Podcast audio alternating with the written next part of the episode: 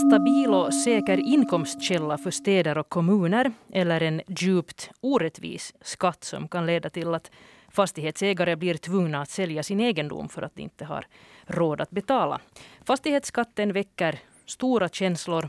En sak är ändå helt säker och det är att fastighetsskatten kommer att bli allt viktigare för kommunerna framöver eftersom vårdreformen som bekant leder till att kommunerna mister en stor del av sina övriga skatteintäkter. Vi ska tala om den älskade och hatade fastighetsskatten här i Slaget efter 12 idag. Och jag heter Maria Nylund. Och med mig här för att diskutera den här saken så har jag riksdagsledamot Johan Kvarnström från Socialdemokraterna. Välkommen. Tack så mycket. Och så har vi riksdagsledamot Sandra Bergqvist från Svenska Folkpartiet. Välkommen du också. Tack så mycket. Och med oss med mig här i studion från Pargas har jag fastighetsmäklare Rabbe Holmberg. Välkommen du också. Tack så mycket. Du jobbar med att köpa och sälja fastigheter i hela Åboland. Fastighetsskatten är för en del kommuner en jätteviktig form av skatt. Den är stabil och säker och påverkas inte av om till exempel företag flyttar från orten eller något sånt, utan den beskattar mark och byggnader och det är ju som bekant ganska stationära. Hur viktig är fastighetsskatten för Raseborg skulle du säga, Johan Kvarnström? Ja, den är förstås viktig av de skäl du nämner och som sagt så blir ju fastighetsskattens intäkter en större del av kommunens intäkter sett i andel i och med social- och hälsovårdsreformen från och med nästa år. Men jag kan ju överlag säga att om den här reformen att det är en viktig reform och det vill jag säga direkt att det handlar ju inte nu om att höja fastighetsskatten utan om att göra det mer rättvist. Att de nuvarande brister i lagstiftningen ska korrigeras för de nuvarande bristerna leder till att vissa betalar mer skatt än fastigheternas och byggnadernas sanna värde motiverar och tvärtom vissa betalar mindre i förhållande till sanna värde och det var därför det också kom med i regeringsprogrammet ett mål om en reform där beskattningsvärdena i fastighetsbeskattningen som helhet bättre återspeglar fastigheternas gängse värden som det står. Och där står också att vid beredningen av fastighetsskattereformen ska bättre nu beaktas både markens och byggnadernas verkliga marknadsvärde. Och så finns det då ett tillägg att reformen inte får leda till oskäliga ändringar i någons fastighetsskatt. Och det är säkert allt det här vi kommer diskutera idag. Så är det. Jo, vi ska komma till den här reformen alldeles strax för det är därför vi pratar om det här idag. Det är en stor reform på gång gällande just fastighetsskatten. Jag kollade upp Johan Kvarnström att Raseborg skulle ha fått in ungefär 11 miljoner euro på fastighetsskatten här 2019 hittade jag en sån siffra. Och det där, Raseborg har mycket stugfolk. Deltidsboende som också betalar fastighetsskatt och det har också Pargas stad där du kommer då ifrån Sandra Bergqvist. Hur betydelsefull är fastighetsskatten för Pargas skatteintäkter skulle du säga? Nu är den väldigt betydelsefull. Vi är dessutom en kommun som har precis som många andra kustkommuner så har väldigt stor fritidsbosättning och fritidsfastigheter och också ur den synvinkeln så är det en väldigt viktig inkomst för kommunen. Så är det ju naturligtvis. Ja. Där kollar jag upp en siffra för er också. 9,4 miljoner för Pargas stad. Ungefär 13% av er totala intäkterna. Så ungefär ganska liknande summor för både Raseborg och det där Pargas. Vad säger du Rabbe Holmberg om skattenivåer i olika områden? Alltså hur mycket inverkar skattefrågor på människors val att köpa och sälja hus? Då både kommunalskatt och fastighetsskatt här nu till exempel. Ja tack, nu har det ju alltid sin betydelse. Skatten varierar ju på olika kommuner och kanske närmast när det gäller köp då, så funderar man ju över skattesatsen och även fastighetsskattesatsen. Så att nu är det ju frågor som alltid dyker upp och när man säljer olika fastigheter så kan det nog leda till diskussioner och funderingar när man nämner att fastighetsskatten är så mycket på den här fritidsstugan till exempel. Att nu kan det ha till och med vara avgörande i vissa fall. Just det. Tror du, är det liksom, handlar det om reda pengar eller en imagefråga? No, det är väl lite både och nog. Att det där, att det, om skatten är alltför hög så nu lider imagen lite av det. Och förstås reda pengar i dagens värld som priserna stiger på många saker och så att nu har det sin betydelse. Mm. Ja, statistik från 2019 säger att över 2 miljoner finländare berörs av fastighetsskatt, alltså som betalar fastighetsskatt. Och totalt betalar finländarna 567 miljoner euro i fastighetsskatt här för några år sedan. I genomsnitt 253 euro. Men här finns såklart jättestora variationer inom den här, i det här genomsnittet såklart. Nu ska vi alltså prata om den här stora reformen som är på gång, som Johan Kvarnström redan nämnde. I flera år har tjänstemännen vid finansministeriet jobbat fram med en fastighetsskattereform och nu är den då 5 före färdig. Förslaget är nu på utlåtande runda och det är nu man får lämna in utlåtanden om förslaget, hylla eller protestera. Det är alltså fritt framför för egentligen vilka intressenter som helst att lämna in en åsikt. Och jag vet att det bland intressebevakare till exempel i den åboländska skärgården bland annat finns ett ganska stort intresse för det här också inom kommunerna. Kan du, Johan Kvarnström från Socialdemokraterna, nu berätta, du var inne på det här redan, vad vitsen med den här reformen är. Men varför tycker du att man behöver en sån här reform? Varför behövs den här? Som sagt, på det sättet av rättviseskäl att oavsett skattenivån, så när vi har en fastighetsskatt så är det ju självklart rättvist att den återspeglar sanna värde på fastigheter och byggnader och mark. Att allt annat blir ju på något sätt strider mot jämlik behandling och blir orättvist om någon äger en fastighet och betalar en skatt som inte motsvarar dess värde, så är det självklart att det blir orättvist. Det som ju nu väcker en viss oro, det är när man uppdaterar och beskattningsvärdet, så att det blir det höjs i praktiken när man uppdaterar det, för att prisutvecklingen har varit sån på de flesta ställen. I medeltal på marker är det ungefär 2,2 den här höjningen. 2,2 gånger så stor, och det finns ställen, områden där den sjunker, men i medeltal så ökar den. Det är faktiskt så att det beskattningsvärdets relativa ökning, jag såg att det faktiskt är störst i Raseborg på flera områden, att Fiskars, Minnefors, ja, och Skogby, att det är väl bara en större ändring endast i någonstans i Pyhäjoki. Men det som är alltså viktigt är att då beskattningsvärde ökar, så sänks samtidigt intervallen för fastighetsskatten. Alltså att så kommunerna kan ta ut en lägre skattesats än idag. Att i Raseborg till exempel har vi lagens lägsta möjliga nivå för fastboende, och den nivån kan då sänkas samtidigt. Och hela reformen utgår från att samma skatteuttag som idag, men kommunerna påverkar förstås och kan välja skattesatser inom intervallen. Och det är både så att miniminivån sänks och en del av maxgränserna sänks också. Men om politiska viljan finns i kommunerna, så höjs inte skatten sett i den konkreta räkning som folk får hem. Men för det blir ju så att det blir förstås vinnare och förlorare om man ser det på det sättet, att någon kommer få höjd och någon kommer få sänkt. Och det är ju på ett sätt, och det viktiga är att det finns ju en bromsmekanism inbyggd i förslaget, och frågan är i det här skedet kanske, och det är jättebra läge att diskutera reformen, att är den här bromsen tillräcklig som finns i förslaget som nu går på utlåtande runda. Att den inte ska kunna höjas hur mycket som helst. Du nämnde här Fiskars, till exempel Åminnefors och Fiskars, så kommer beskattningsvärdet att ungefär 10 dubblas eller 11 dubblas enligt de här beräkningarna från finansministeriet. Alltså. Men kan du, Rabbe Holmberg, du som säkert känner till det här hur bra som helst, alltså, hur går det till när man... Vad är det här beskattningsvärdet och hur kommer man fram till det? Hur räknar man ut fastighetsskatt? Så det är ett nötskap. Tidigare har man ju räknat med ett sånt här återanskaffningsvärde på byggnader till exempel, och sen har det gjorts då avdrag på grund av hur gammal byggnaden är. Nu så är väl tanken då att man helt enkelt genom de här statistik som från Lantmäteriet och Statistikcentralen skulle då fastställa värdet på byggnader som skulle då motsvara egentligen ett nybyggnadsvärde.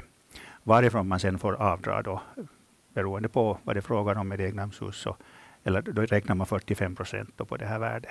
Och sen då tillämpas den här kommunala skattesatsen.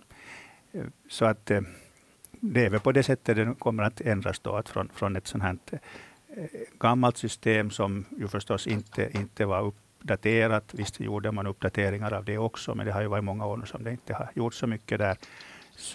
Så har man övergått till ett sånt här där man försöker då fastställa ett så kallat marknadsvärde på både fastigheter, mark och det där byggnader. Mm. Ja, man har använt sig av ett system där man har haft områdespriser som nu då anses som föråldrade för att de baserar sig på priser som gällde någon gång för tiotals år sedan. Och nu ska man beräknar då ett värde på en tomt till exempel på basen av ett försäljningspris, eller? Så är tanken att man liksom skulle försöka då via de här uppgifterna som finns hos myndigheterna då fastställa de här priserna på. Vilket nog kan vara en ganska stor och svår uppgift enligt mig. Ja. Hur mycket släpar beskattningsvärdena efter nu, till exempel i Pargas och Raseborg nu som råkar vara här Johan och Sandras hemkommuner? Nu släpar de säkert ganska mycket efter i många fall. Det är ju allmänt känt. Men det där, så har det nu funkat tills vidare. Och sen har ju förstås staden eller kommunen då sina skatteprocenter idag.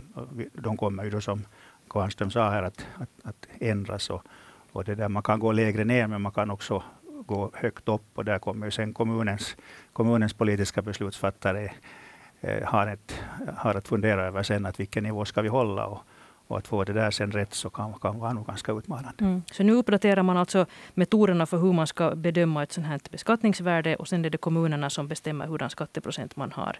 Och summan av den kardemumman är då den här räkningen man får sen på posten från Skatteverket. Sandra Bergqvist, du skickade här förra veckan ut ett ganska ilsket pressmeddelande där rubriken var ungefär att du sågar reformen vid fotknölarna. Berätta, vad är du så kritisk till? Vi såg ju då inför riksdagsvalet 2019 redan, så såg vi ju en chockhöjning av fastighetsskatten i ytterskärgården, där man väldigt kraftigt beskattade dem, och man gick liksom, man använde lite samma sån här värdering som om det skulle ha funnits bilväg fram, och vi vet att det var naturskyddsområden som blev beskattade väldigt starkt. Vi vet att det var holmar och öar som vid högvatten på höstarna låg hälften ungefär under vattnet och sånt, och det fick en väldigt hög fastighetsskatt. Det var 10 000 euro som det kom räkning på, och det här gjorde nog att man blev väldigt fundersam ute i skärgården naturligtvis, och till vissa delar hade rättats till, och till många delar så är det säkert ännu en process som pågår. Och det här handlar egentligen inte om en lagändring utan bara hur man valde att tolka anvisningar egentligen.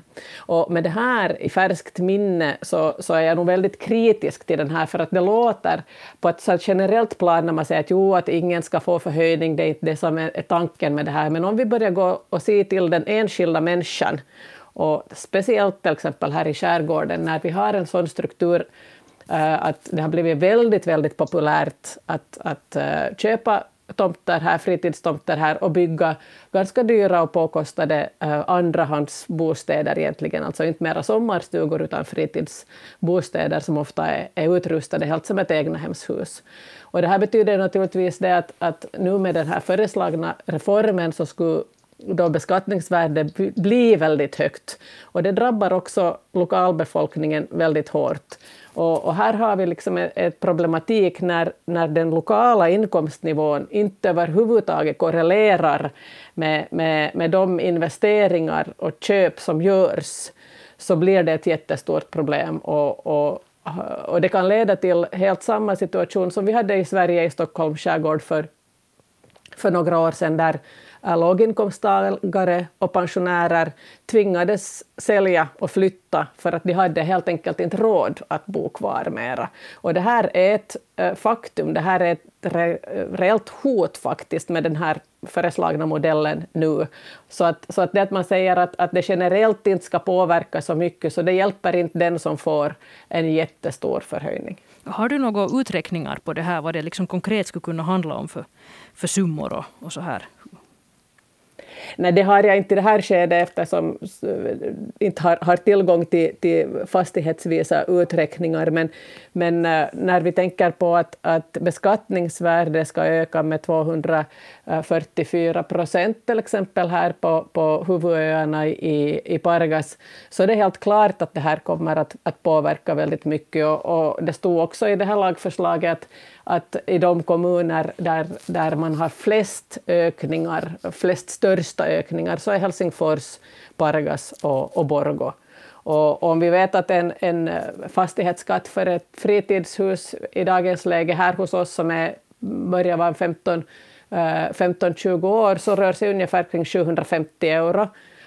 Vilket gör att blir det stora ännu höjningar på det här, så i det rådande dagsaktuella läget så är det nog väldigt besvärligt. Vi har stora utgiftsökningar när det gäller uppvärmning av fastigheter. Också för fastboende och för egnahemshus. Man bor långt utanför stadsregionen, man måste röra sig med bil. Man har inte fjärrvärmesystem, utan var och en sköter sitt eget. Så att när man räknar ihop allt det här och det blir många hundra euros ökningar kanske på både bostadshuset och på fritidshuset, så kan det leda till allvarliga konsekvenser för speciellt låginkomsttagare och pensionärer. Men Johan Kvarnström från Socialdemokraterna, vad säger du till det här? Ja, det återspeglar ju på det sättet regeringsprogrammet att det finns en tydlig målsättning med att fastighetsbeskattningen ska återspegla fastigheternas gängse värde bättre, men inte får leda till oskäliga ändringar.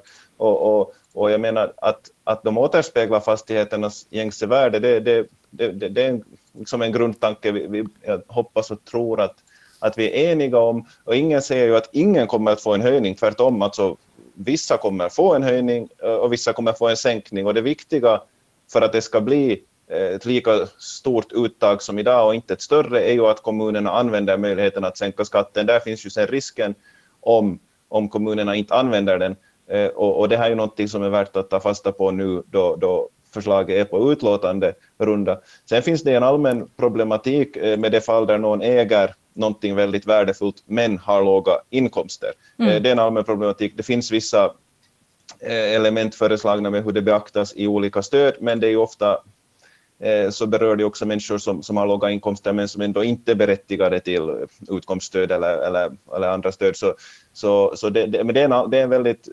Det är en allmän problematik, och det som nu tänker jag att är viktigt att diskutera är den här bromsmekanismen som finns med här, att den årliga ökningen, om den går över 30% och samtidigt över 200 euro så behöver man inte betala delen som går över det. Och det innebär ju att ändringen kanske inte blir oskälig på kort sikt, men frågan är ju, det är ju ändå en broms varpå skatten för vissa över tid kan höjas märkbart. Och då är frågan om det är oskäligt och i linje med regeringsprogrammet. Och jag tänker speciellt på de som är just de här som hade då 10-faldig ökning i vissa områden i Raseborg. Ja, kan du ännu kort säga att alltså, hur ska man se till att det inte leder till några oskäligheter? Det här nu som Sandra Bergqvist här målar upp att låginkomsttagare i skärgården ortsbor uttryckligen så får en alldeles förfärligt hög fastighetsskatt här på grund av att man i grannen har ett dyra fritidsbostäder på dyra strandtomter. Liksom att... Ja, men alltså om du äger en jättevärdefull, alltså nu är det på det sättet en rättvis aspekt att om värdet på din tomt har ökat, att det återspeglas i fastighetsskatten, det är som princip inte ett allvarligt problem, och på motsvarande sätt är det viktigt att om tomter i någon viss del av Finland blir helt värdelösa, så det är väldigt viktigt att du inte behöver betala fastighetsskatt för någonting som är värdelöst. Så den här rättvisa aspekten tycker jag nog att det är väldigt försvarbar. Det viktiga är nu att om man kan ändra ännu de här intervallerna eller ytterligare förstärka den här bromsmekanismen som finns inbyggd här, eller på något sätt få någon slags, en slags maxgräns på den också, eller, och inte bara den här årliga gränsen. Vad tänker du, Rabbe Holmberg, om det här som de diskuterar här nu? För och emot. Det är nog väldigt svårt att egentligen riktigt se hur vad den här reformen kommer att leda till. Att det ser vi först här efter några år.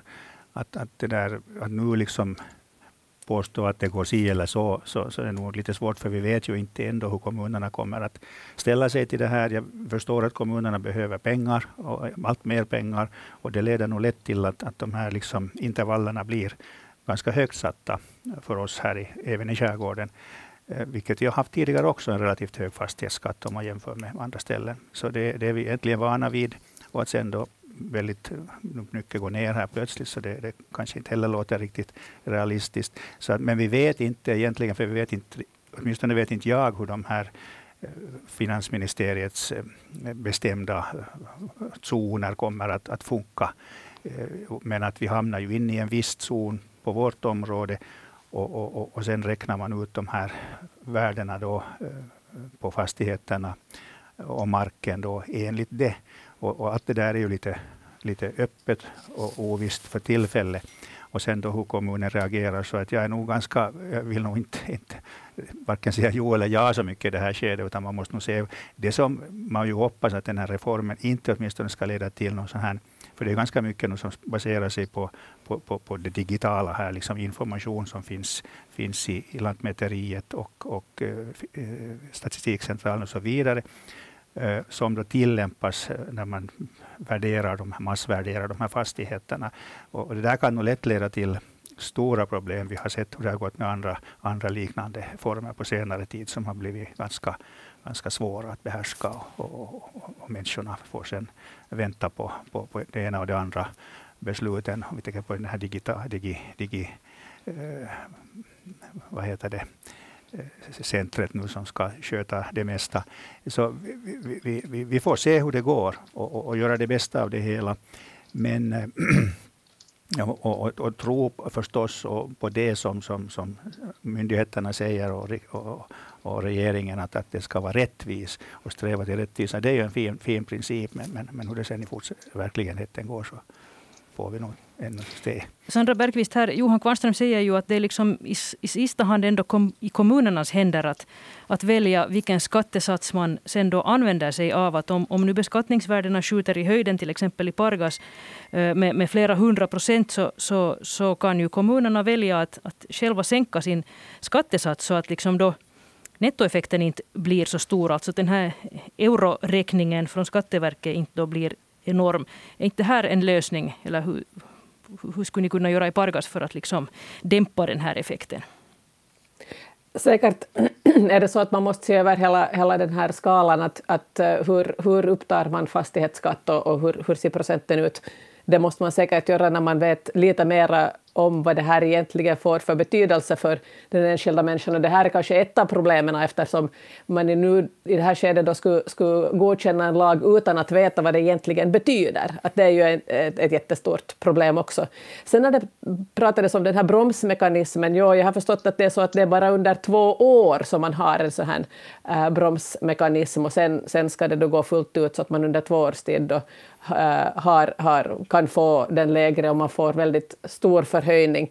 Jag tycker att sådana här bromsmekanismer, de är sällan väldigt bra, eftersom det betyder att på sikt så får man ju då, eller egentligen är det meningen att man alltid får ett par undantagsår, och that's it, så att säga. Men det stora problemet är egentligen med fastighetsskatten överlag, så har ju nog att göra med det, att den inte överhuvudtaget tar i beaktande människors betalningsförmåga, och det är ett stort problem, för om vi ser här i skärgården så finns det sådana områden, till exempel där man på 70-talet då övertog en bondgård och köpte den åt sig, så att säga, för kanske 200 000 mark, och idag så är värdet på det där arvsskatten på samma ställe så kan vara 90 000 euro. Och det här förklarar någonting över hur enormt snabbt den här markökningen värde på tomter här, speciellt i skärgården, har gått. Och det korrelerar överhuvudtaget inte med personernas betalningsförmåga. Och det här är ett jättestort problem, speciellt på områden där det finns så här enorma ökningar.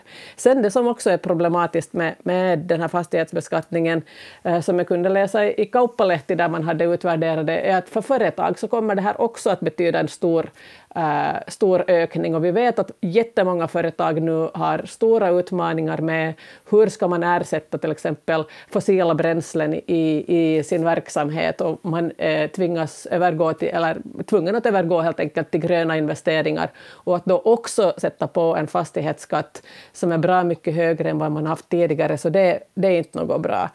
Dessutom så är det så att när man nu då höjer det här beskattningsvärdet så är det inte bara fastighetsskatten som det berör, utan det berör också mycket, mycket annat. Det kan beröra generationsväxlingar, inom jordbruk till exempel. Det kan ha stora påföljder också för arvs- och gåvobeskattningen. Och det här är absolut någonting som SFP inte kan godkänna. Och jag vill också lyfta fram i det här skedet att SFP har inte godkänt det här förslaget som nu har skickats ut på utlåtande runda. Vi tycker inte att det är tillräckligt bra ännu helt enkelt. Så att vi har inte godkänt det. Och den här höjningarna som det här beskattningsvärdet också kan leda till när det gäller just för företag, generationsväxlingar, jordbruk, och jordbruket speciellt som är ett trångmål för tillfället, så ser vi att det är helt oskäligt att man påför en sån här skatt, högre skatt helt enkelt i det här skedet. Det kan vi överhuvudtaget inte gå med på. Nu har Sandra Bergqvist här räknat upp en massa nackdelar och risker med det här. Helt oskäligt, säger hon. Vad tänker du, Johan Kvarnström, om det här? Är du alls bekymrad för följderna? No, alltså det måste utvärderas noga, och det är därför det nu är på utlåtande runda. Jag undrar nog på vilket sätt det enligt SFP inte är i enlighet med regeringsprogrammet, där det ju står som sagt tydligt att skatten bättre ska återspegla fastigheternas gängse värde. Det är ju någonting man har enats om och som också SFP då har godkänt. Och vad gäller klimatbiten så är det också viktigt i sammanhanget att enligt det här förslaget så ska fastighetsbeskattningen av vindkraftverk till havs sänkas, och de områden som skyddats med stöd av naturvårdslagen ska befrias från fastighetsskatternas värden.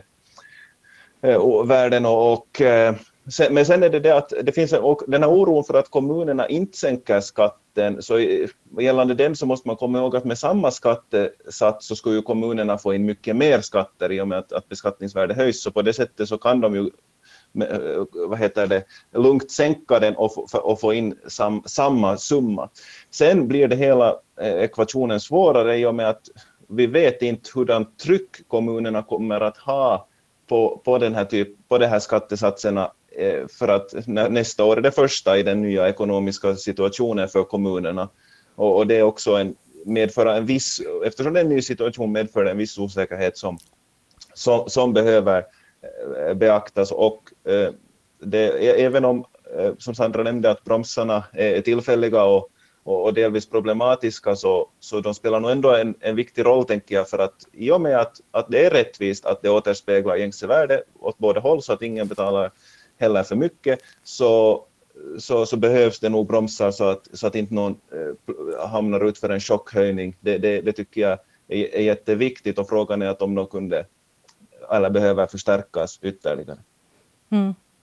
Nu så där generellt sett så kan man väl säga att just den här målsättningen med reformen, att den liksom rättvisare ska återspegla då de här verkliga värdena på både byggnader och markområden, att det låter alldeles vettigt. Varför skulle man vilja försvara att man baserar sig på områdespriser från kanske 70-talet hade nämnts här. Så det där, men Sandra Bergqvist poäng, vad jag förstår, handlar väl delvis om att det på individnivå kan bli sen snedvridet. Och jag tänkte att vi skulle dra oss till minnes här det som hände för ungefär 3 år sedan, nämligen de här chockhöjningarna som vi redan nämnde här. Alltså då var det ju på det sättet att det var ganska många skärgårdsbor som faktiskt fick en väldigt höga räkningar från Skatteverket alldeles plötsligt. Till exempel turismföretagaren Claes Mattsson ute på Jormo. Han fick plötsligt en räkning på 14 000 euro som Skatteverket då tyckte att han från och med nu skulle betala varje år för sina kobbar och skär som han då äger. Han var inte alls ensam, utan det fanns flera Arvtagare till gamla skärgårdshemman som plötsligt fick räkningar på flera tusen euro. Och förklaringen till det här var i många fall att skattemyndigheten krävde att de skulle betala fastighetsskatt på så kallade impediment. Och impediment betyder alltså obrukbar mark. Mark där du inte kan bygga någonting som inte är lämplig för odling eller ens för djurbete. I skärgårdsförhållanden så betyder det här konkret till exempel klippor och skär. Och som vi vet så finns det ju ganska mycket av den sorten i världens största skärgård. Och de här kobbarna alltså beskattades lika hårt som en strandtomt. Precis som Sandra Bergqvist så har jag också hört en äldre skärgårdsbo här berätta att hen då bland annat betalar skatt för en grynna som bara syns då det är lågt vattenstånd, och vid högre vattenstånd så syns den inte överhuvudtaget.